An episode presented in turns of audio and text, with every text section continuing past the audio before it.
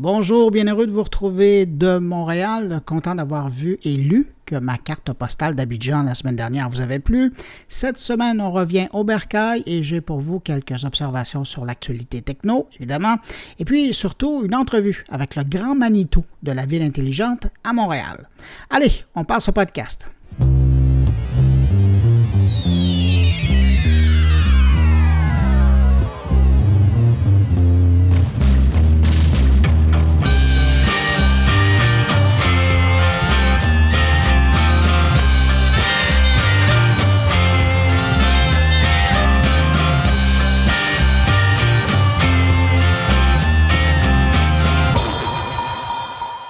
D'abord, une bonne nouvelle, c'est confirmé que Netflix a dans ses cartons d'offrir avant la fin de l'année un mode de visionnement hors ligne. Enfin, on pourra télécharger les films de Netflix dans nos appareils, ordinateurs, tablettes ou téléphones et les regarder même lorsqu'on est loin d'un branchement Internet.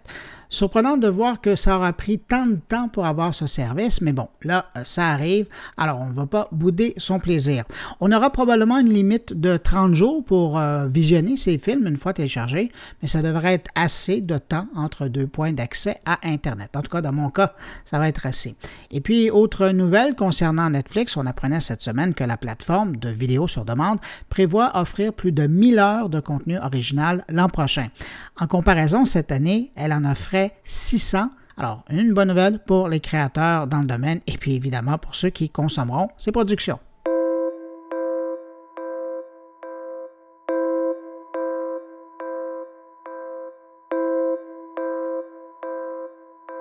Si vous êtes amateur de manga, vous serez heureux d'apprendre que Amazon pense à vous. La grande librairie mondiale vient de lancer une liseuse spécialement conçue pour lire les mangas. Vous me direz pourquoi une liseuse spéciale pour les mangas? Eh bien parce que les appareils de lecture d'Amazon ont généralement quatre gigaoctets de mémoire, ce qui est assez pour stocker bien des livres. Mais quand vient le temps de stocker des mangas, même avec des illustrations en noir et blanc, ça prend pas mal plus de place. Alors Amazon vient de lancer pour cette clientèle de lecteurs une version trente-deux gigaoctets de son Kindle Paperwhite.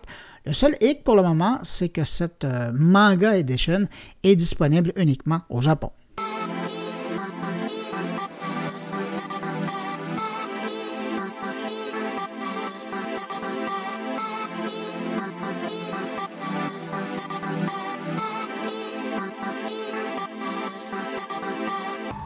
On ne peut pas dire que la tablette Surface de Microsoft soit le succès de l'année en matière de produits informatiques. Elle est pas mal, certes, mais elle n'a rien du succès connu par la tablette iPad d'Apple, par exemple. Et c'est pour ça que j'ai eu une petite pensée pour les gens de Microsoft cette semaine en voyant que le coach de football des Patriots de la Nouvelle-Angleterre a dit qu'il en avait assez de sa tablette Surface et qu'il retournait au crayon et au papier pour préparer ses plans de match. Il faut croire que de mettre une Surface dans les mains des coachs de la Ligue de football aux États-Unis, ben, c'était pas sans risque pour Microsoft.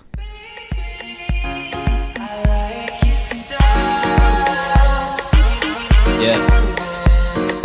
Grips on your waist from way back way. You know that I don't play. Streets not safe, but I never run away. Si vous vous demandez pourquoi vous entendez cette chanson dans mon carnet, rassurez-vous, je ne vais pas commencer à présenter de la musique populaire. Non, c'est juste que je voulais avoir un petit moment de patriotisme canadien. Il y a quelques jours, Spotify confirmait que la chanson One Dance, dont on vient d'entendre un extrait du Torontois Drake, eh bien, cette chanson a décroché le record d'écoute dans toute l'histoire de Spotify. Jeune histoire, je vous l'accorde, mais quand même. Alors pour ceux qui aiment les chiffres, imaginez, elle a été distribuée huit cent quatre-vingts millions de fois depuis la sortie de l'album en avril dernier. Au total, pour toutes les pièces de l'album confondues, Drake comptabilise huit milliards de distributions de ses chansons sur Spotify.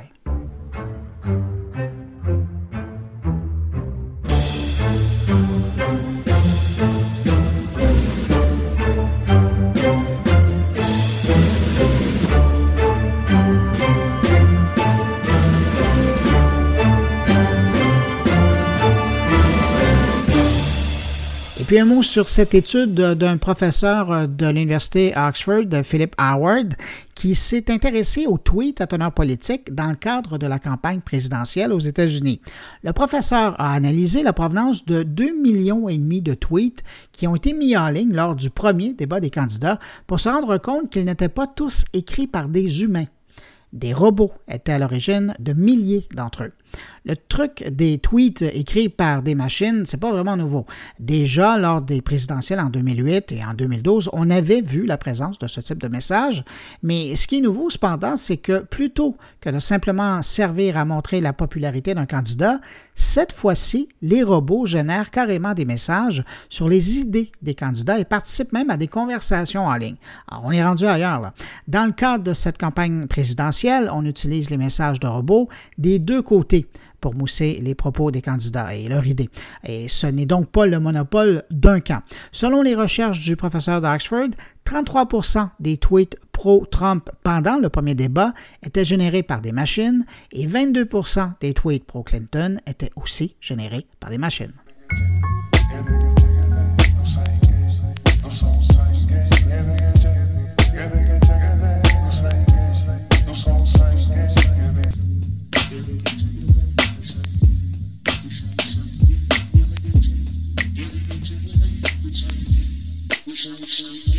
Cette semaine, dans mon carnet, je vous propose l'intégrale d'une rencontre que j'ai eue à l'Hôtel de Ville de Montréal avec Harout Chitilian. Au quotidien, c'est le vice-président du comité exécutif de la Ville de Montréal, mais surtout pour moi, c'est d'abord et avant tout le grand chef de la Ville intelligente à Montréal. Si les dossiers avancent, si les projets voient le jour et se réalisent, ben, c'est en grande partie grâce à lui. Si je vous présente cette entrevue aujourd'hui, c'est que la Ville a lancé une recherche pour laquelle elle invite les Montréalais et les Montréalaises à laisser une trace de leur déplacement dans la Ville pour aider l'administration à mieux planifier les transports sur le territoire montréalais. Alors, c'est avec le prétexte du projet Montréal Trajet que je l'ai rencontré, mais vous allez voir, on parle de bien d'autres choses au sujet de la Ville intelligente.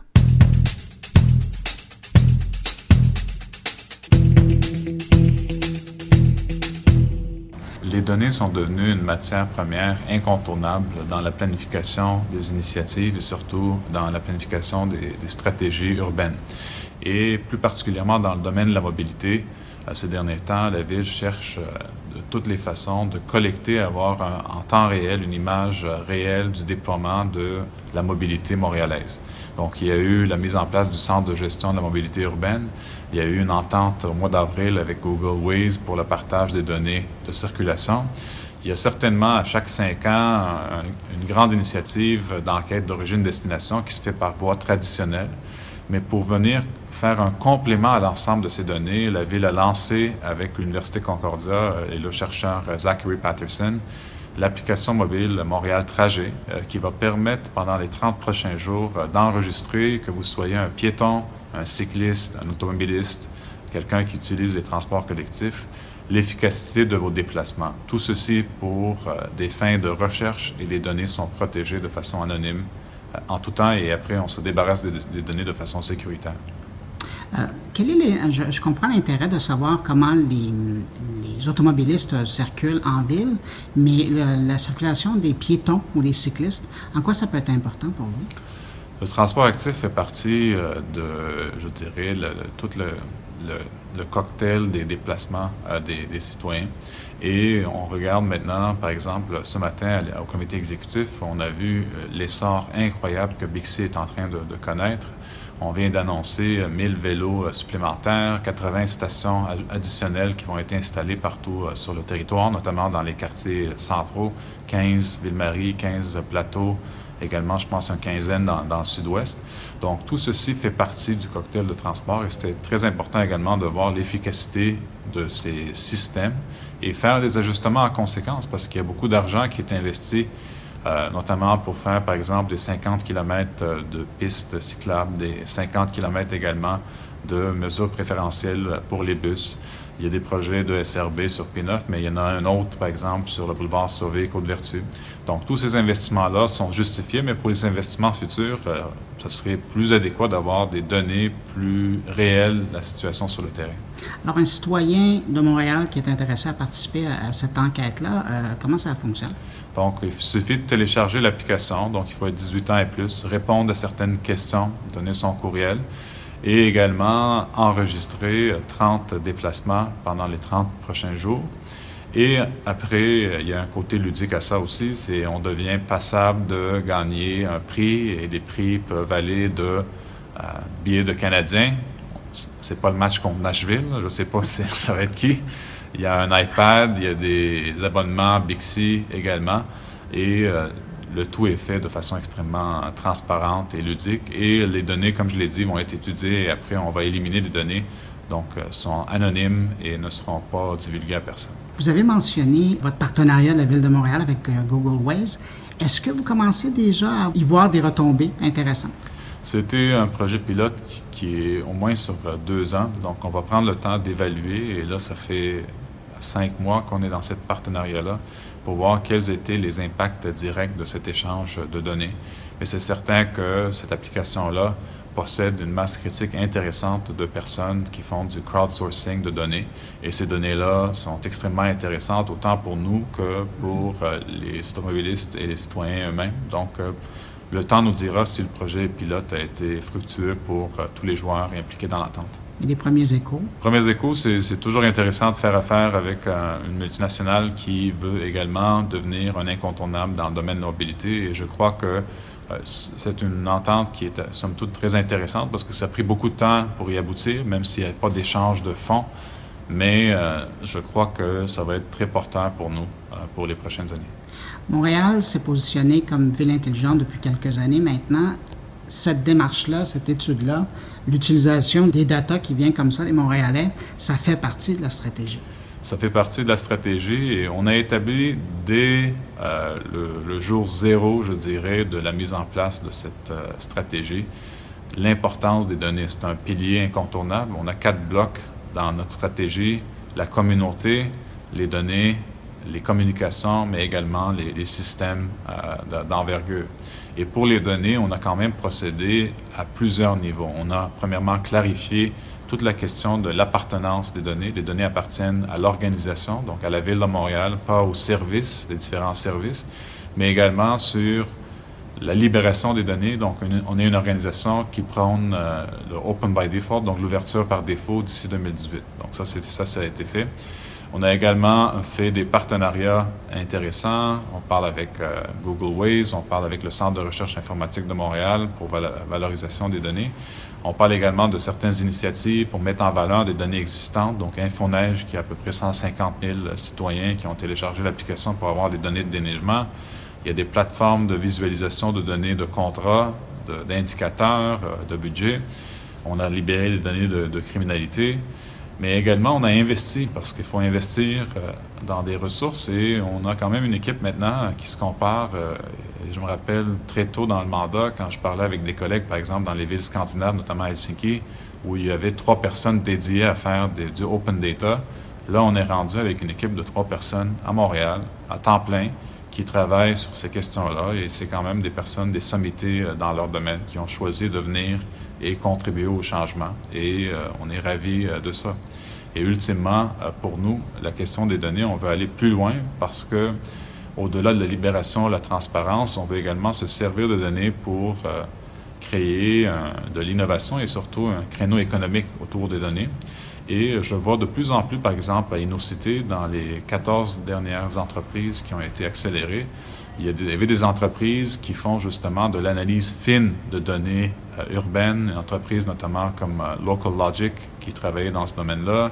Il y avait Potluck aussi, qui est une entreprise qui utilise les données pour aider les commerçants à faire des meilleurs choix d'emplacement pour leur commerce futur. Donc, euh, tout ce domaine-là reste à développer aussi. Et pour moi, la référence euh, dans cette matière, c'est par exemple la ville de New York, qui au-delà de, du département de données ouvertes, il y a un département associé directement au bureau du maire qui s'appelle le Mayor's Office of Data Analytics et il travaille justement particulièrement dans des missions comme ça très pointues pour euh, faire des études avancées et faire euh, de la prédiction et même de la prescription au niveau en utilisant des données. Est-ce que c'est un but, un objectif pour la Ville de Montréal d'avoir ce genre de service-là?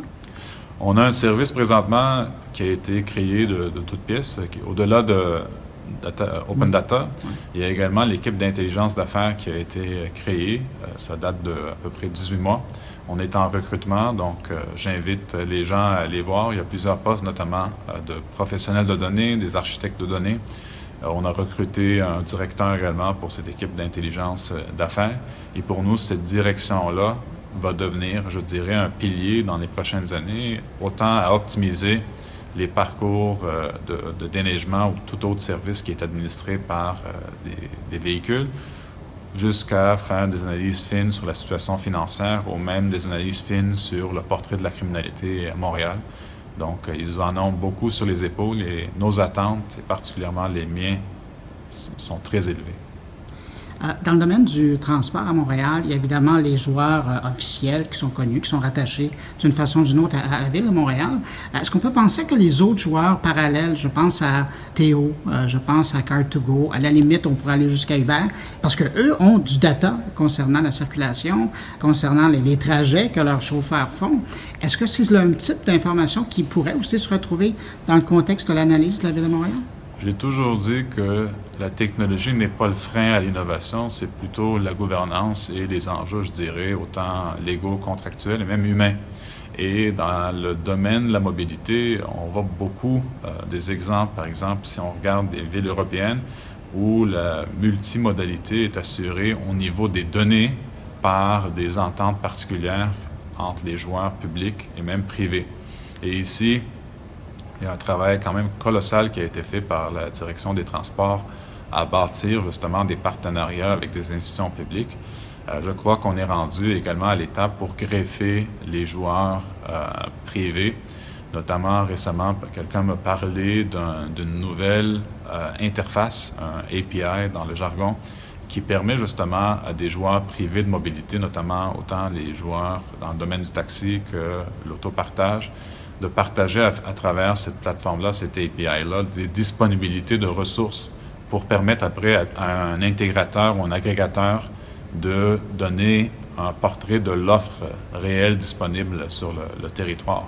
Un peu comme on le fait, par exemple, dans le domaine de l'hôtelier, tourisme et tout ça, parce que la mobilité, quand on se déplace dans une ville, on veut avoir une vue d'ensemble et surtout la disponibilité des différentes ressources pour se déplacer de point A et B. Et on veut une vue intégrée et c'est ça qu'on vise à moyen terme ici à Montréal. Euh, dans votre calendrier, est-ce que, je reviens à Trajet Montréal, dans votre calendrier, est-ce qu'il y a un moment dans votre tête ou sur l'échéancier où ces données seront euh, accessibles au public une fois que vous les, vous les aurez euh, analysées? Donc, euh, il y a l'étape d'analyse et après, une fois l'étape d'analyse terminée, il faut trouver une façon, et comme j'ai dit, c'est, c'est pas un, un choix qui est arrêté à ce stade-ci, ou de se débarrasser des données en protégeant euh, la vie privée des gens qui ont participé à cette démarche, ou de les réutiliser dans le cadre d'un défi. Je prends l'exemple récemment, au mois de novembre deux mille quinze, il y a déjà dix mois, on a fait un défi innovation vélo, où on avait utilisé notamment trois séries de données qui ont été utilisées, les, les données de Bixi, les données de l'enquête d'origine-destination, des données euh, publiques également euh, sur les comptages qu'on a fait dans le réseau, parce qu'on a des compteurs également de, de vélos qui appartiennent à la ville, et également des données qui venaient euh, d'une enquête euh, qui a été faite précédemment sur, euh, avec l'application Mon Réseau Vélo. Et euh, cette étude-là et cette soirée C'était deux soirées d'innovation ont permis de dégager certains constats intéressants et même de permettre de développer des outils qui euh, vont servir autant au service que quelqu'un dans le domaine privé. Donc, euh, rien n'exclut la possibilité de faire une soirée d'innovation sur ces questions-là, mais à ce stade-ci, le choix n'est pas arrêté. On va commencer par la collecte, regarder s'il y a une masse critique, faire l'analyse et on fera les choix conséquents après. Dernière question, et là, elle est tout à fait très personnelle. Okay. Euh, quand je pense à vous, je ne vois pas un politicien de carrière, je vois un ingénieur qui s'est retrouvé en politique. Oui. Euh, de, d'être un ingénieur, vous êtes un étudiant de la Polytechnique, oui. un gradué de la Polytechnique, oui. euh, d'être un ingénieur et de se retrouver au beau milieu de l'innovation d'une grande ville comme Montréal, ça fait quoi? Euh, pour un ingénieur, avant tout, faire de la politique, c'est très, c'est pas très naturel. euh, et, et j'espère que dans les dernières années, euh, j'ai réussi autant à marier mes, mon, mes, tous les, les, l'aspect technique que la profession m'a amené, mais surtout d'amener le côté humain et surtout le côté engagement citoyen que je prône avec euh, ma, mon travail d'élu. Et euh, c'est un hasard, je dirais, heureux pour moi de me retrouver dans ces responsabilités-là. Là, ça fait déjà bientôt euh, trois ans. Dans un mois, ça va faire trois ans. Et ça a été tout un privilège de donner cette impulsion-là. Mais le dossier, pour moi, ne m'appartient pas personnellement. Je crois qu'il a euh, des ailes maintenant pour voler de ses propres forces. Et dans les prochaines années, au-delà de mon mandat ou des mandats futurs, on va voir que ce tournant-là a été très important dans l'évolution de la ville, parce que je crois fermement, autant au niveau de la société civile qu'au niveau de l'administration publique, que l'utilisation de la technologie et de l'innovation, c'est déjà incontournable, mais ça va être, ça va faire partie du quotidien de l'organisation. Et je crois que la ville est bien placée maintenant pour faire face à ces réalités dans les prochaines années. Voilà les propos de Harout Chitilian, le grand Manitou de la Ville intelligente à Montréal.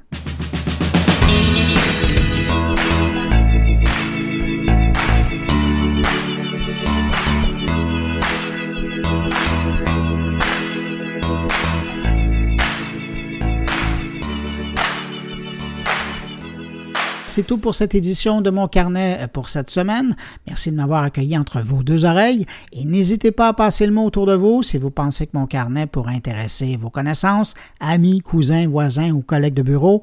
Vous voyez, on n'est pas sorteux et on est toujours au rendez-vous. Si vous désirez me laisser un mot, un commentaire, une suggestion de sujet, vous pouvez le faire en passant par la page Facebook de Mon Carnet, par le biais de mon compte Twitter ou encore dans la version blog de Mon Carnet. Je vous dis au revoir, à la semaine prochaine.